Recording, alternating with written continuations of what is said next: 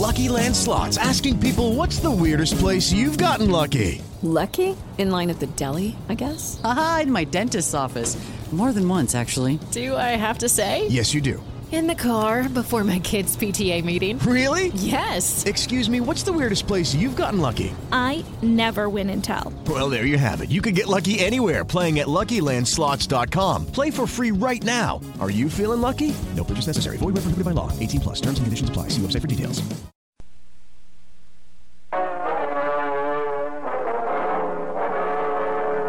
How do you do? This is Clive Brook. Of all murderers, perhaps the poisoner is the cleverest and the most difficult to catch. There is something peculiarly horrible about a man or woman who uses poison. Theirs is a premeditated crime, and once caught, they have little hope of reprieve. The story I'm going to tell you today concerns a man respected and liked in the community in which he lived. An officer, he served in the First World War, a clerk to the local justices of the peace, and apparently in every respect a man of integrity and a worthy citizen. November 1921. A confidential letter has been received at the Home Office from Dr. Tom Hincks, who practices in the little market town of Hay on the border of Wales.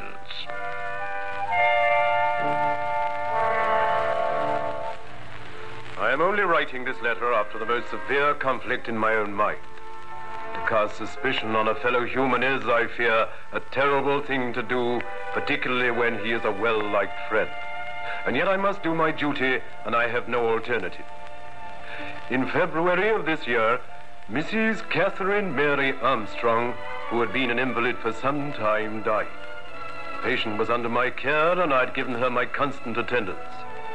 Mrs. Armstrong had suffered from delusions and actually been certified as insane. It was about a month after her return from the asylum when she died.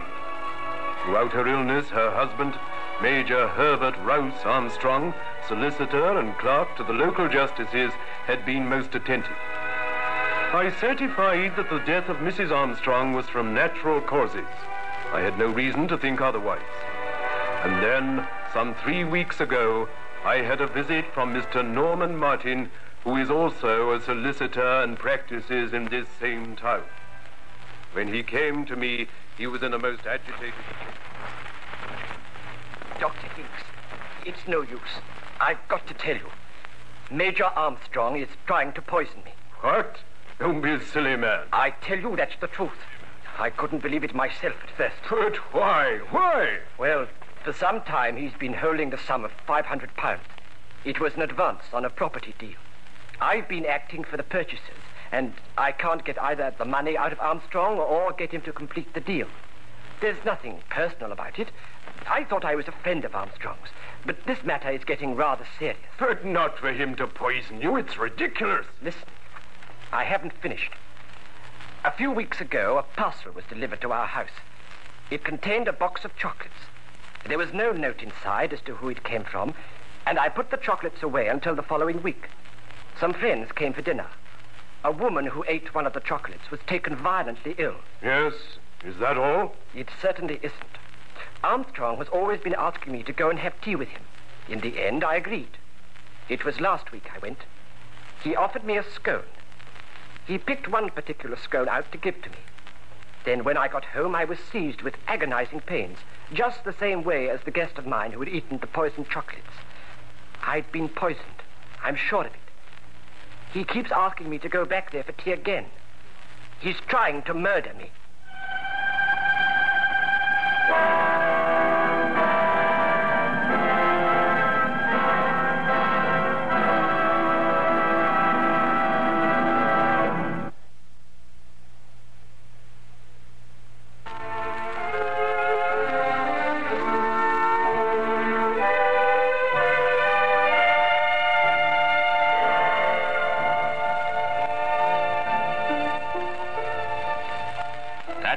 Story told in Dr. Hincks's letter to the Home Office. The doctor had taken an analysis following Martin's illness, and it pointed to arsenical poisoning. Dr. Hincks had come to the conclusion that the symptoms which had puzzled him in the case of Mrs. Armstrong's fatal illness must have been caused by a similar but much more deadly dose of arsenic. The matter was passed over to Scotland Yard, and Chief Inspector Crutchett, together with Detective Sergeant Sharp, were instructed to take up the inquiry. One thing's certain, Sharp. If Major Armstrong gets wind that we're after him, he'll take every precaution. He must be a cool customer, sir. Yes, we don't even know that there's any truth in Dr. Hink's suspicions. I've decided we'll go down to Hereford and make that our base. We'll pose as a couple of tourists on a walking tour. We won't go near the town of Hay except at night, and then we'll have to have a talk with Dr. Hincks and Mr. Martin and see how much basis there is in their suspicions. Inspector Crutchett, I got your message. I did as you asked. I had Mr. Martin come round here to meet you. Thank you, Dr. Hincks. Uh, this is Detective Sergeant Sharp. Good evening. Good evening, Dr. Hincks. And this is Mr. Martin. Uh, how do you do, Inspector Crutchett? Well, Mr. Martin, before we begin to ask you a few questions, I'd be grateful, Dr. Hincks, if you could tell me a little more about Major Armstrong. How long has he lived in the district? Over 25 years. Married in 1907, you know, and bought Mayfield. That's one of the largest houses in the district. Any family? Oh, yes, three children. And he's popular in the district. Extremely so. He's a very well educated man, a Master of Arts, Cambridge, and as I expect you know, he's the clerk to the local justices. Yes. Dr. Hincks mentioned that in his letter. What sort of fellow was he to look at? Quite small. I shouldn't say he weighs more than seven stone. But he did very well during the war. You mean he saw active service? Well, no, I, I meant rather that he did well from a promotion point of view. Oh. Yes, he was in the Territorial Army before the war, and to tell you the truth, I rather think he enjoyed his service life. He was always talking about it anyway. He wears his army top boots and riding breeches on every possible occasion on his British war. Yes, I, I think Major Armstrong liked the army. Yes, it must have been a change. Why? Isn't he very happy at home? Oh, I don't like saying it, but I think he's been a lot happier since the death of Mrs. Armstrong. You see, she was a woman of strong and peculiar character. She was religious and, I must say, a little eccentric. Oh, that's putting it mildly. She used to lead Armstrong an awful life. She wouldn't have any liquor in the house, and if he wanted to have a smoke, he had to go out into the garden. Funny thing was that meeting Armstrong away from his home, you'd have thought he was the master. But you only had to pay a visit to Mayfield to know that it was Mrs. Armstrong who cracked the whip. But she was an invalid. Oh, yes, yes. As I told you, she had been certified as insane, though at times she was quite normal. When she came back from the asylum, Major Armstrong engaged two nurses and looked after her in every possible way. When she died, was he very upset? Yes, yes, apparently so. He's been very devoted to her memory. Every Sunday since the funeral, he's visited his wife's grave and he reads the lessons in the morning service in the village church. Ah. Now, Mr. Martin, I'd like to hear your story. This box of chocolates. Did you keep any of them? Yes, I, I brought them along with me. Here you are. I will send these back for analysis. Take care of them, Sharp. Very good, sir. Of course, you've no proof that these came from Major Armstrong. No, but then uh, there was the other occasion when I went to tea. Uh, what did you have to eat or drink? Just a cup of tea. Who poured it out? Uh, Major Armstrong. And he offered me a scone. Did you pick it out yourself? No. He selected it for me off the cake stand and gave it to me with the remark, excuse fingers. When I reached home, I was in absolute agony. Uh, the rest you know. Have you seen Major Armstrong since? Yes, I met him the other day in the high street. He called out to me. Norman! Norman, I say, Norman! Oh, uh, hello, Armstrong. Oh, haven't seen you for days. How you keeping? I, I'm all right. Funny, funny. I, I heard you weren't very well. Must have eaten something, eh? Uh, yes, I had rather a bad attack. It was after I'd had tea with you. Oh, too bad, too bad. You know, you don't look very well. It may seem rather a strange thing to say, but I can't help feeling that you look as though you'll have another attack quite soon. Eh, too bad, too bad. You must take care of yourself. Uh, good morning, my boy. Bye-bye. Oh, good morning.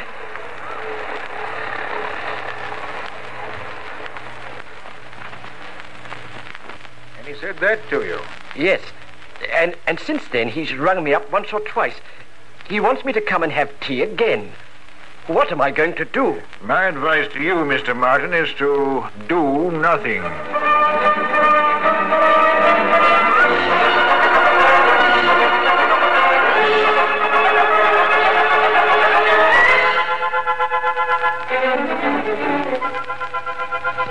For several days, Inspector Crutchett continued his inquiries, only visiting Hay at night time and taking the greatest care that no word of his presence should reach Major Armstrong.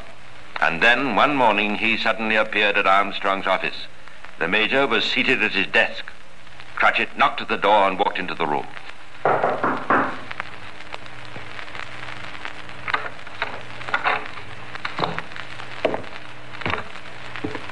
Major Armstrong? Yes? Who are you? Chief Inspector Crutchett of Scotland Yard.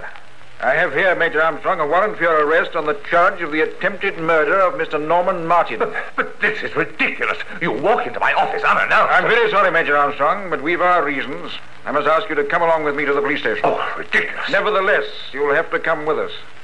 I have to ask you to hand over to me, Major Armstrong, any papers you have in your pockets or anything of that kind. Oh, very well. If you'll just place them on the desk in front of you, Sharp here will make them up into a parcel, and we can bring them along to the station with us. Yes, sir. Are these your personal files over here, Major Armstrong? No, they're, they're to do with my business. But some of them are marked personal. All right, bring them along if you want to. Uh, I don't mind what you do. One minute, Major Armstrong. Would you mind putting down that envelope that you've just removed from the desk? Uh, uh, what envelope? You put it in your left-hand pocket just now. Very well. Here it is.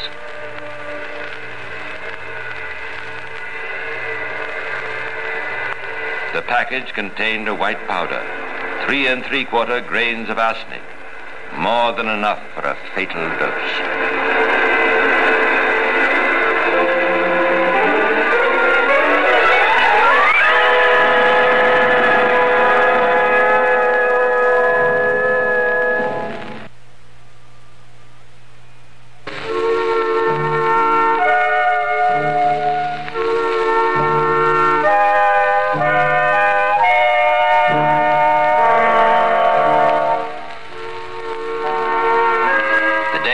Armstrong's arrest, the body of Mrs. Armstrong was examined, and Dr. Spilsbury, the Home Office pathologist, came down from London to make the post-mortem examination.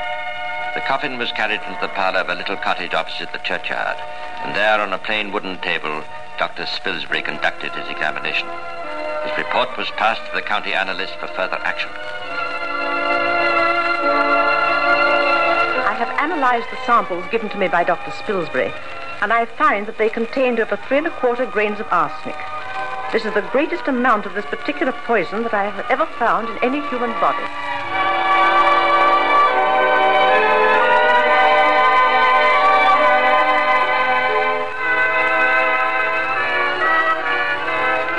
Armstrong was charged with poisoning his wife and was brought up in the police court where he had sat for years as clerk to the justices. The situation was without parallel in the records of English justice. A lawyer charged with murder in the court where he had assisted to uphold the law. Armstrong's place as clerk of the court was taken by a very elderly colleague, an octogenarian from a neighboring village. The trial opened before Mr. Justice Darling at the Shire Hall, Hereford, on April the 3rd, 1922. Snow was falling heavily when the prisoner was brought up from the cells. Armstrong was a curious little figure in the oversized dock. He was dwarfed by the burly prison warders who towered on each side of him, yet there was something in his bearing which saved him from appearing insignificant. Armstrong had reserved his defense at the police court, but what that defense would be, no one, apart from his legal advisers, could imagine. The Crown had accumulated a massive weight of evidence against him. And so, confident and cheerful, the gallant major put forward his defense. It was that Mrs. Armstrong had committed suicide. Armstrong was in a position to prove that his wife had actually threatened to destroy herself. There was also the fact that she'd been certified insane. How could it be said in the circumstances that suicide was out of the question? However, Dr. Spilsbury, the pathologist, had an answer to this. The evidence of the onset of the symptoms suggests that a dose of arsenic had been administered to the deceased some nine days before she died. However, I am confident from my examination that the action of the poison had been going on for days before death.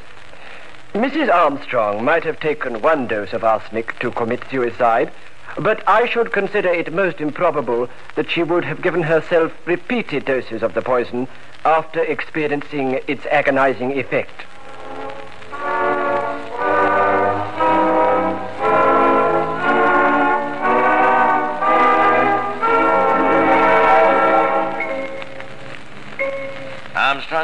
Evidence in his own defense.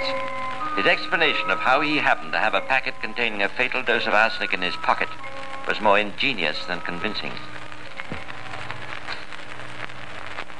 I had set aside an ounce of white arsenic for an experiment in killing dandelions. I had made up the arsenic into 20 little packets, which I had put into the pocket of my gardening coat.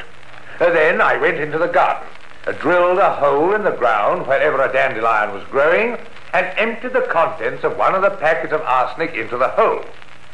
I was arrested on a Saturday morning when I was wearing the gardening jacket at the office. I thought I'd use all the 20 packets of arsenic to kill the dandelions, but I'm afraid I must have overlooked the packet the police found in my pocket. Armstrong was in the witness box for hours, and he survived cross-examination surprisingly well.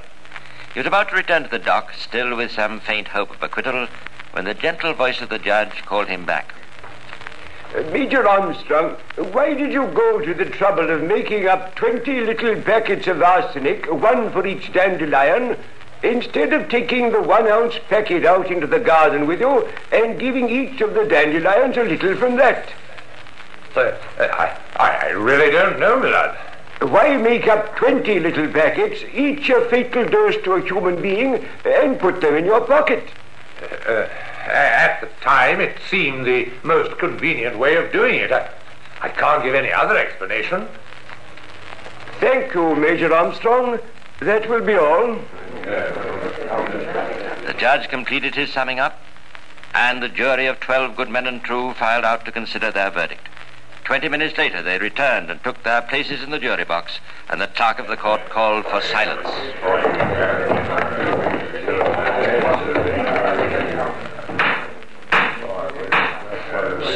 In court. Do you find the prisoner at the bar guilty or not guilty of the willful murder of Catherine Mary Armstrong? Guilty.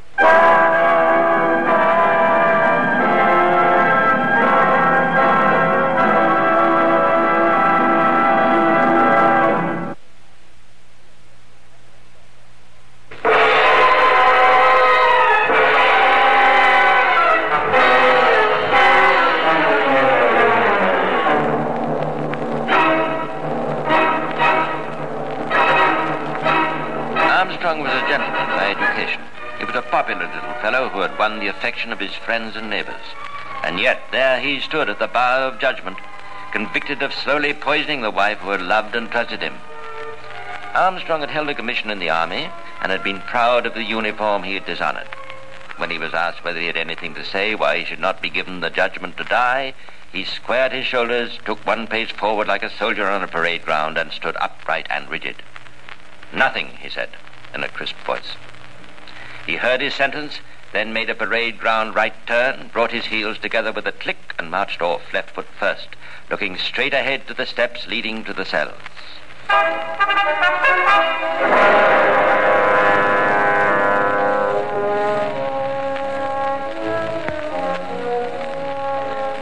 No object would have been served by charging Armstrong with more than one murder, but if it had been necessary, it's probable that proof could have been obtained that he poisoned at least three other people before he murdered his wife. His murders were cowardly, and yet he died like a brave man. He was executed at Gloucester Prison, and those who were with him to the end had to admire his calm fortitude.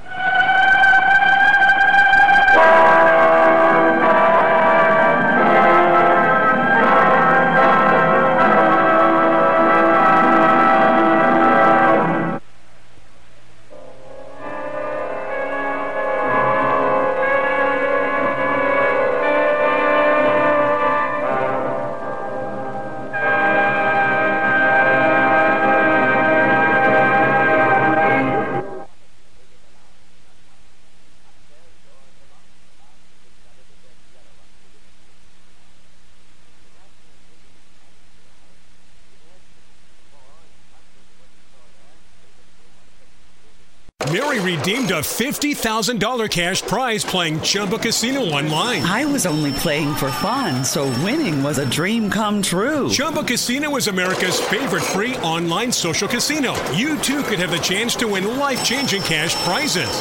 Absolutely anybody could be like Mary. Be like Mary. Log on to ChumbaCasino.com and play for free now. No purchase necessary. Void where prohibited by law. 18 plus terms and conditions apply. See website for details. The voice in the preceding commercial was not the actual voice of the winner.